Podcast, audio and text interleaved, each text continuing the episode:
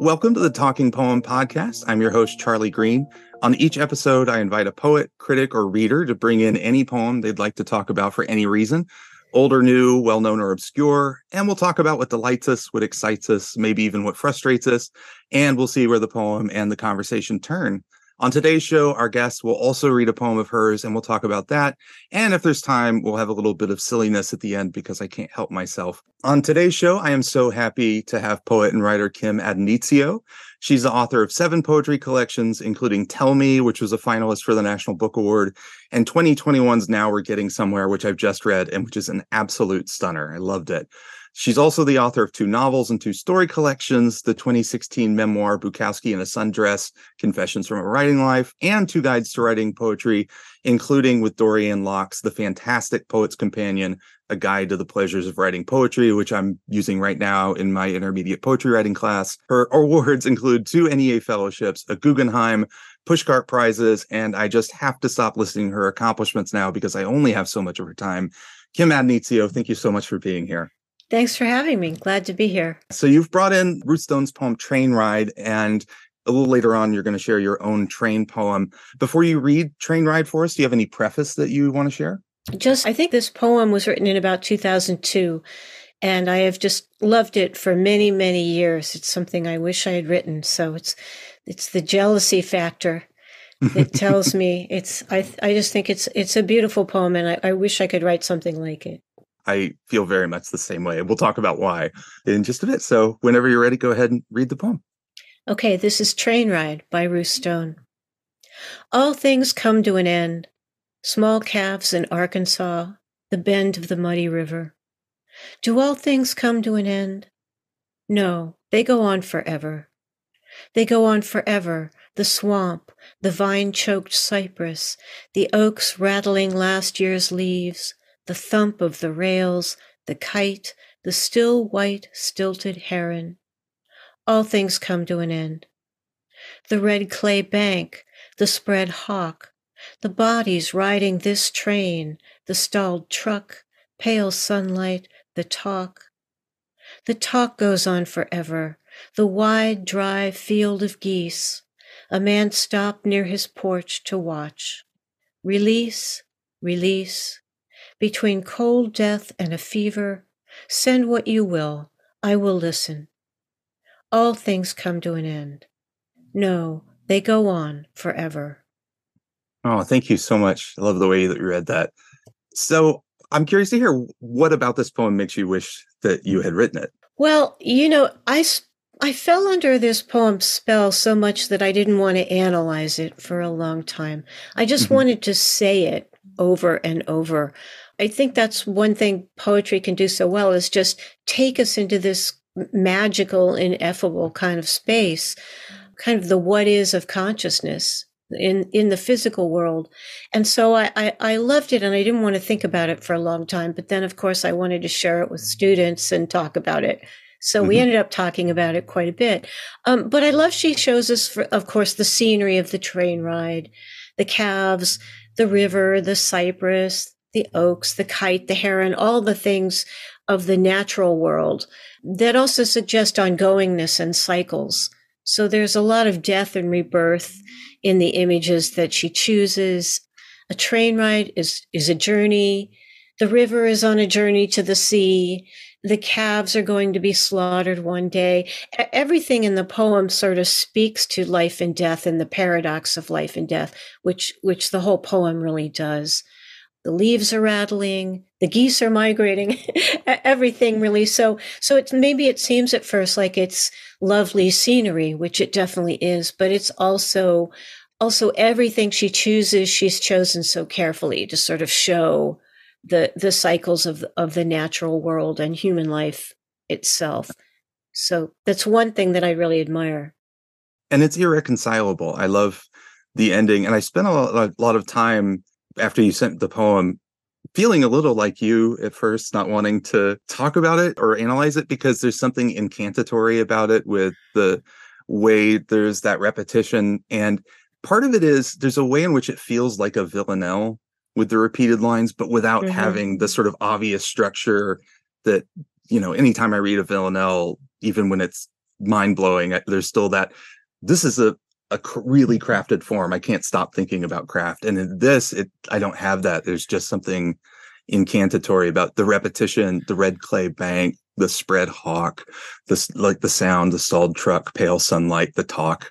Just the rhythm of it is so fantastic. Yeah, well, there's so many great sounds in it. I mean, they're just uh, the way she puts things together. It's just you know, there's so much music in it at the same time, and even the sounds. Besides the sounds of the language, like the still white stilted heron, the sound of that is just you know amazing and wonderful.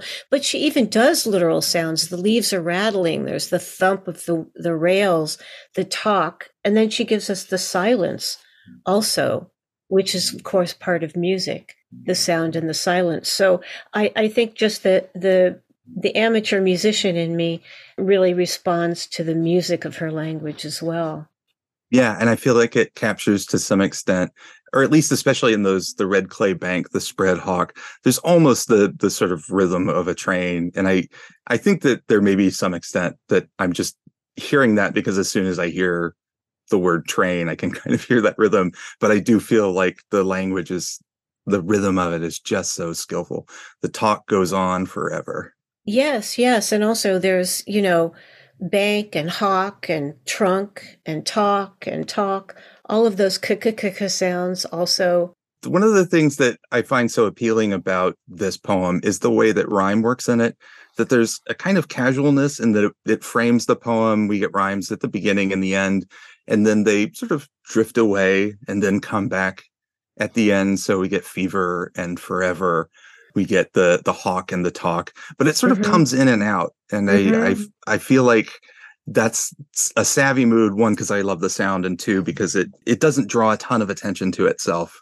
Right. Yeah, they're end rhymes, but they're not very organized end rhymes. So you mm-hmm. hear them, but you just sort of go from rhyme to rhyme to rhyme in a in what feels like a much more natural way than sometimes strict patterns of end rhyme can be. Reminds me a little of Kay Ryan's work. She's another writer I love, and and her poems very much, you know, they sort of these little stones that of rhyme that you go from one to the next to the next, but they're placed in odd places mm-hmm. you know, and you never know quite how far you're going to leap to the next one, but but it it generally does that.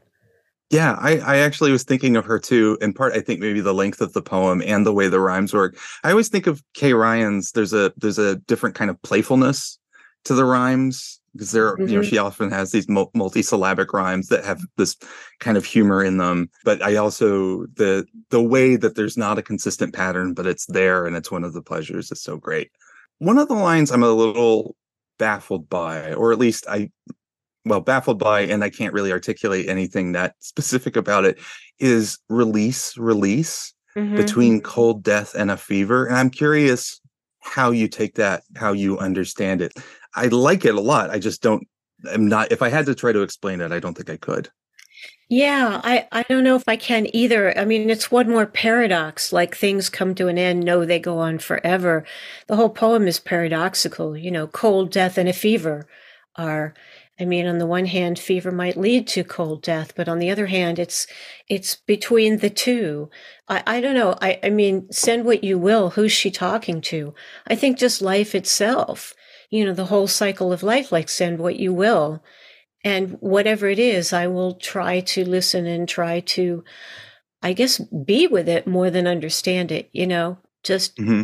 it's just a, a sort of acceptance of the whole cycle, I think, including death.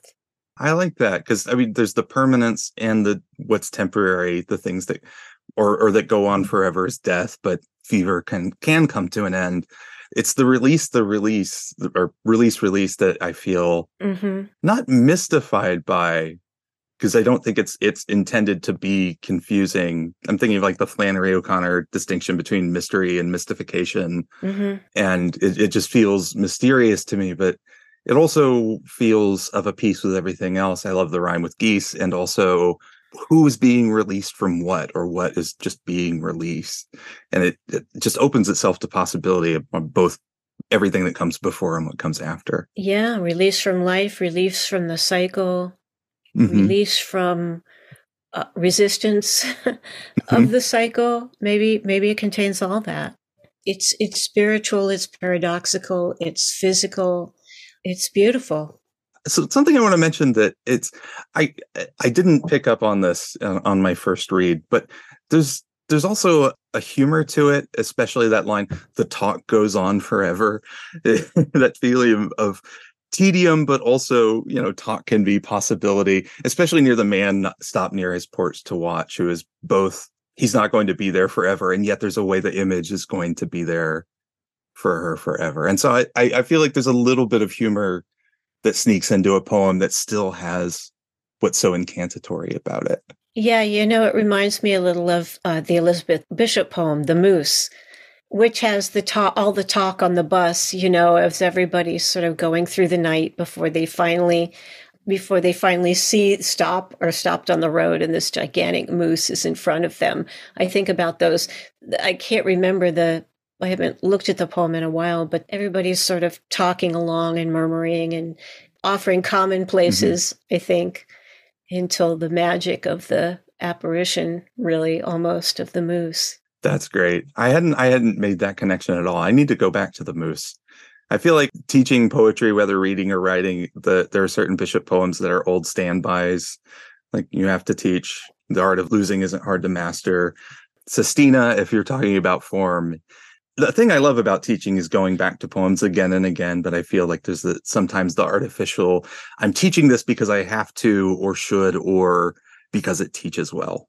Yeah, well, ideally you have both, right? You can t- you teach poems you love that also offer uh, what a teaching moment, mm-hmm. I guess, as people say. Yeah, yeah. I feel like I'm. I mean, yeah. I don't feel bad about it, but I worry sometimes I'm not earning my paycheck when I just point at something in a poem and I say, that's fantastic. I love that. hey, I mean, the best way to turn anybody on is is to show them something you love. You know, if you don't love it, how are your students going to love it? How are they going to care if you don't care about it? Yeah, exactly. I wanted to mention one other thing about the ending because it made me think of not just Shakespearean sonnets, but a lot of Shakespeare's sonnets where the end of the poem is sort of reiterating the idea that you will pass, but but you will live in my words. And it kind of has that echo, except that I like that it's I like that this poem is detached from a specific lover or a specific other, that it's this very meditative, quiet uh, moment just for the speaker and and us who's getting to overhear her. Yeah, it's not so long lives this and this gives life to thee. Yeah. As Shakespeare said. Well, I also love, you know, this is something I'm just thinking about now is is the way she starts out with this assertion, all things come to an end. But then she questions, oh, do all things come to an end? Mm-hmm. I love that she first states it and a couple lines later says, well, do they? You know, and the and the poem sort of questions itself and and and immediately says, no, they go on forever. So there's this whole, you know, sort of internal tension between do they or do they not? And, you know, yes or no, and yes and no is right. her answer, which which I think is wonderful. And she also ends, of course, she begins all things come to an end, but then she comes back at the end and says, no, they go on forever which I think is such a statement of hope or a, a recognition or an acceptance that everything doesn't die. So, sort mm-hmm. of as Whitman says, you know, nothing dies, bleeds life forward. So I, I feel that happening at the end, which I just think is really, you know, heartening, I guess. Gives me heart somehow. Yeah. And I think part of it, I just sort of, I hadn't thought about it this way, but it's so often I feel like I hear the idea that something is going to last as will that future tense and i love that we're in the present. They go on forever. And so they are in part just in the present of being noticed. There's also going to be the ongoingness of the various images she's put in the poem. They're going to be ongoing in the poem. They're going to be uh, ongoing in terms of how we see them and how we interact with them. And i love that it's not they will. They just do. They go on forever yeah, yeah. So everything is sort of held in suspension. Even the hawk, you know, the spread hawk. Mm-hmm. Well, the hawk's up there either riding the thermals looking for, you know, it's a predator and it's, it's looking for its food, but that's part of the cycle too, right? But yeah. in the poem, it's always just spread up in the air. It doesn't, it's not landing, it's not killing anything or eating anything. And, and there's that sense in the whole poem that, that she sort of keeps you almost aloft with the commas and the way that, that the poem moves just feels like we're we're in a sort of state of suspended now. I love that the thump of the rails, the kite, and that there there are those pauses that allow the images to sort of take root for us in a way. The vine choked cypress, the oaks, and what you said about the the spread hawk. I don't know to what extent this is the case for Stone. To what extent this was the case, now I'm looking at the poem as kind of in a way partial response to the heaven of animals by James Dickey where you know it's part of what's built into that poem is the predators are still being predators but the prey experience it in a different way. And here like you said there's no the predation is not part of it. We just get to see the image of the spread hawk and it stays aloft. Yeah. Yeah I love it a lot. And I've been reading through her her collected since you sent this poem and she's she's fantastic. Yeah, she's got some wonderful poems. Do you remember when you first encountered her or this poem? I don't remember actually. I really don't know how I discovered her. I think it was the poem Curtains. Oh, okay. Which is about her husband's suicide. And and I had an early book of hers that I liked. And then eventually, I think there was some kind of a tribute at AWP one year when she was still alive. And maybe I learned more about her then. And then I eventually bought her, her collected poems, or maybe it's new and selected. I can't remember, but I have somewhere around here in the piles. I have a big book of, of a, a lot of her work. Uh, but this is one I don't remember when I found it or how. Uh, just that it, it stayed with me and I started reading it at readings because when I started playing the harmonica and decided I wanted to try to integrate it somehow into my poetry readings, I had no real reason to, except that I had a sort of captive audience that I could play the harmonica for, or or really inflict on the audience at that point. But I wanted to just get up in front of people and play, and it was a way of sort of challenging myself to have the courage to do that. And then one day it occurred to me that I really should have a train song to go with this, so I had an excuse to play a train song on my harmonica. So I thought, well, I need a train song, and I hadn't really written anything. You know, I didn't really have a trained poem. And I found this or came across this and I went, this is so beautiful. So I started reading Ruth Stone's poem at my readings. And that would give me an excuse to play hard, my train song on my harmonica. And then I eventually wrote some train poems, but they finally started popping up here and there. But I still love love to read this poem to people and and to audiences who especially when they don't know it. Yeah, I'm I'm delighted to to know it now. And that's actually the perfect segue. You mentioned writing your own train poem. So we can go ahead and turn to yours, uh, Kansas 4 a.m. You can either jump into reading it, or if, again, if there's something you want to say to preface it, you're welcome to. Well, I could say that it took a very long time from beginning to end. It was a few lines in a journal from a few years before when I came across it again, I often make these notes and I go back over the months to see what kind of notes I made. And a lot of times I'm copying, pasting articles from the Times or whatever interests me or getting fragments of poems started. And I came back to this fragment and thought, I like that. I want to work with that. And I, I hadn't been able to at the time, but maybe three or four years later, I suddenly was able to write the poem that I had tried and failed to write years ago. So it's a good, you know, good to hang on to your weird little fragments mm-hmm. that that may not go anywhere at the time, but sometimes if you wait long enough, a different person comes back and and writes the poem. This is Kansas 4 a.m. The train breaks to take the bend behind the grain mill. All night at the motel, you listen to the ice machine's cold labor. Does it ever stop? Thunk. No, says the snack machine as the next train goes by. On the highway, the big rigs whine, some carrying things that would kill you if one jackknifed off the overpass. The chicken truck passes with its load of small brained misery. You can't hear the chickens, but you sort of think you can, the way you can almost hear the sounds of the bar car on the train the bleary passengers trapped in their windows, peering through their doppelgangers at the black fields of wheat as they whiz past. Childhood, did it ever exist? What about the bar your father drank in, giving you endless quarters for pinball? There it goes, carried aloft by a maniacal wind. Before science, a lot of wind gods blew things around. The dead went to live on the moon. A man might be half scorpion, a woman half fish. An omniscient, omnipotent stranger who looked like Santa Claus and had a throne in outer space, knew everything about you, yet still loved you unreasonably. Another chunk of ice clunks into the bin. Under your window, an insect in the bushes scrapes out its longing. The sounds of the world at this late hour sadden you. But then enters the rain, hastening down, the rain that wants to touch everything and almost does. Thank you so much. I I'm similarly a great fan of this poem. Uh, I'm curious how explicitly you were thinking of Train Ride when you were working on this poem because there are things that echo that poem, but I sometimes our unconscious is smarter than our conscious brain. So I'm just curious how much you had that in mind. I think it probably was unconscious.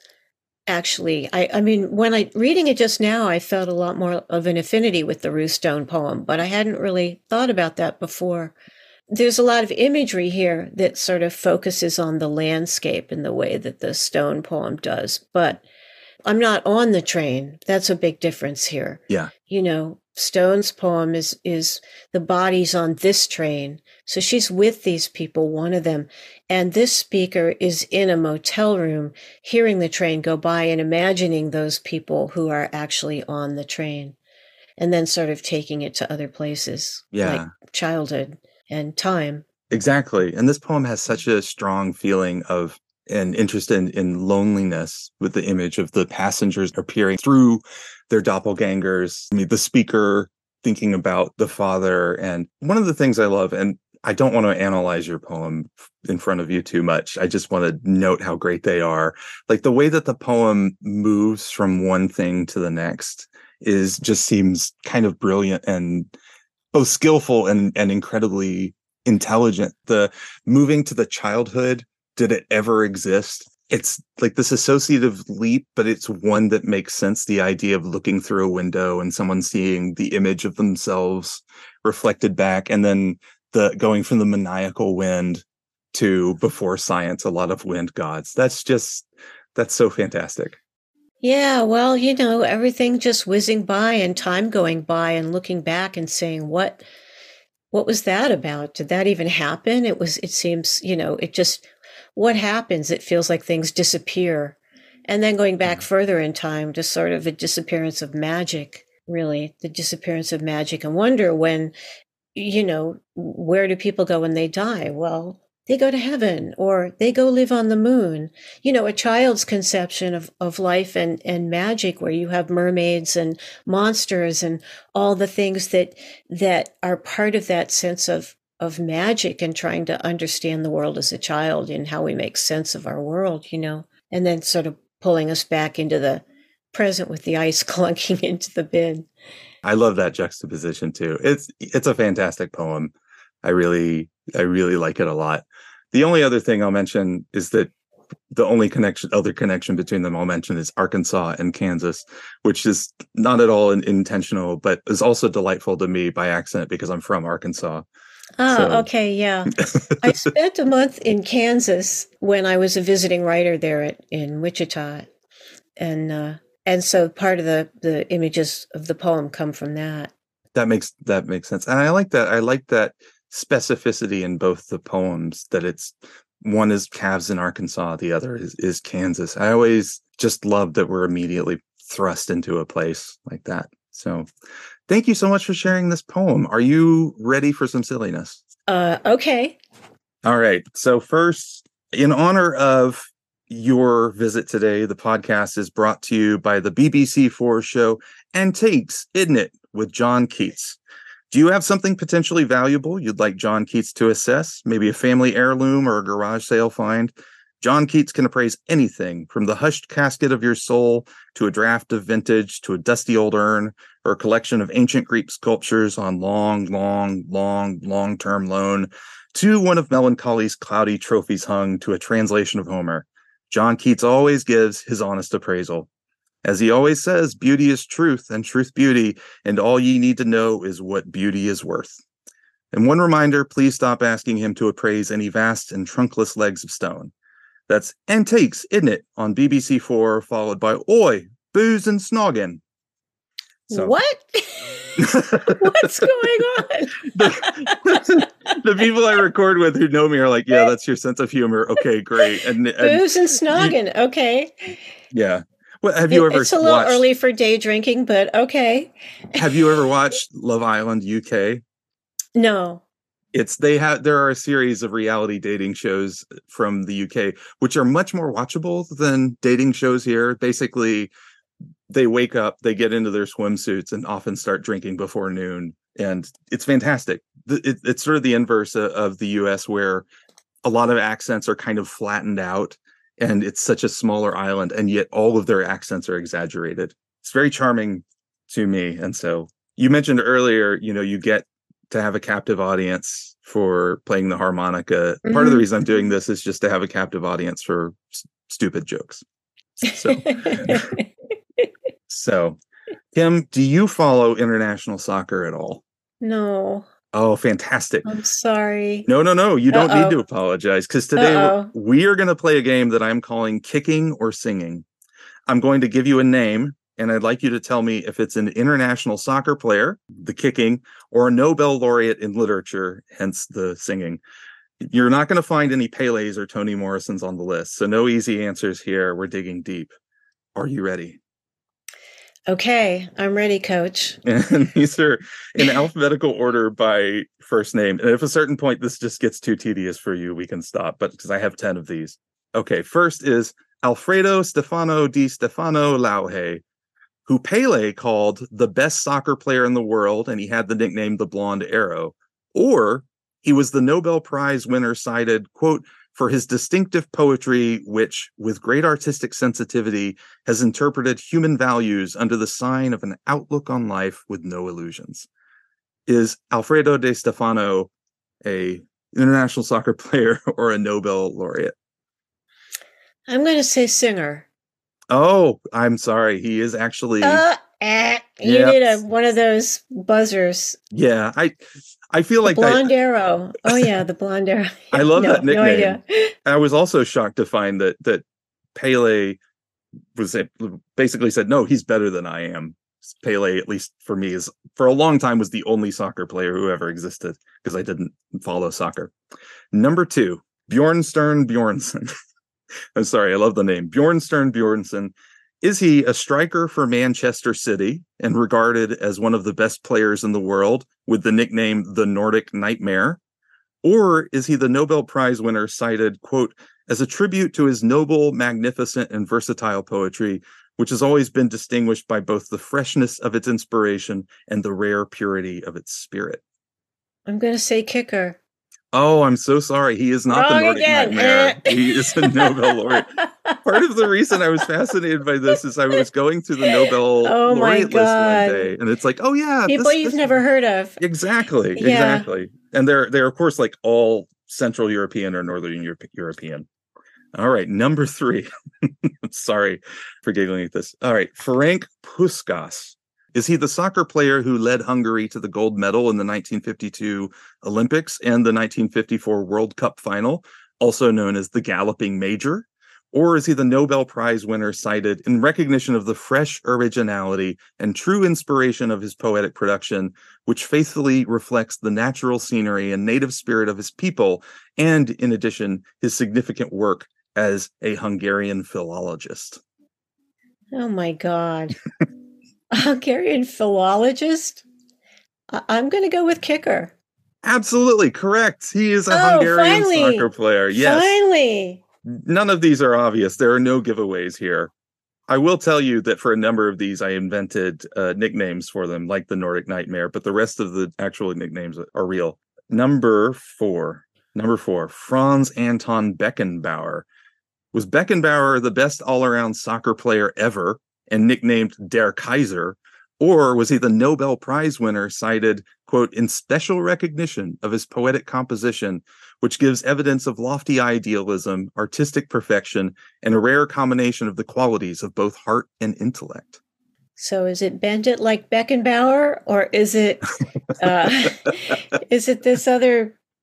Oh God, I don't know. I'm gonna say Der Kaiser. I'm gonna say soccer. Yeah, kicker. Absolutely, he is. He is a soccer player. Der Kaiser kicker.